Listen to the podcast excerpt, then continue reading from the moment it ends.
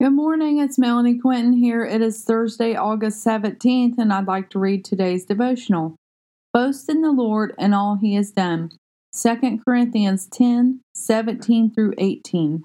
As the scriptures say, if you want to boast, boast only about the Lord. When people commend themselves, it doesn't count for much. The important thing is for the Lord to commend them. Do not boast about your accomplishments. Instead, Boast about how the Lord has brought you through to complete your accomplishments. For each of us will be exalted in the right time. The Lord is never late in lifting us up.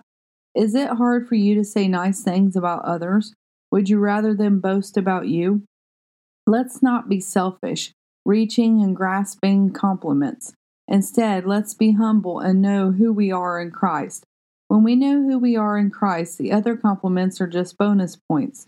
Do not tear yourselves down or others down with hurtful comments. Instead, see the good in all people. For God created created us to be in communion with him and with others.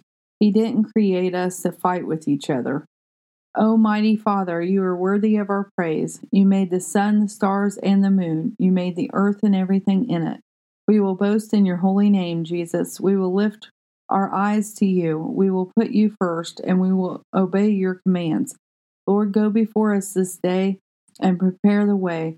Lord, fill our hearts with your love, your peace, and your understanding. Lord, help us to not count the wrongs done to us, but to count the blessings in our lives. Lord, bring unity where there is division.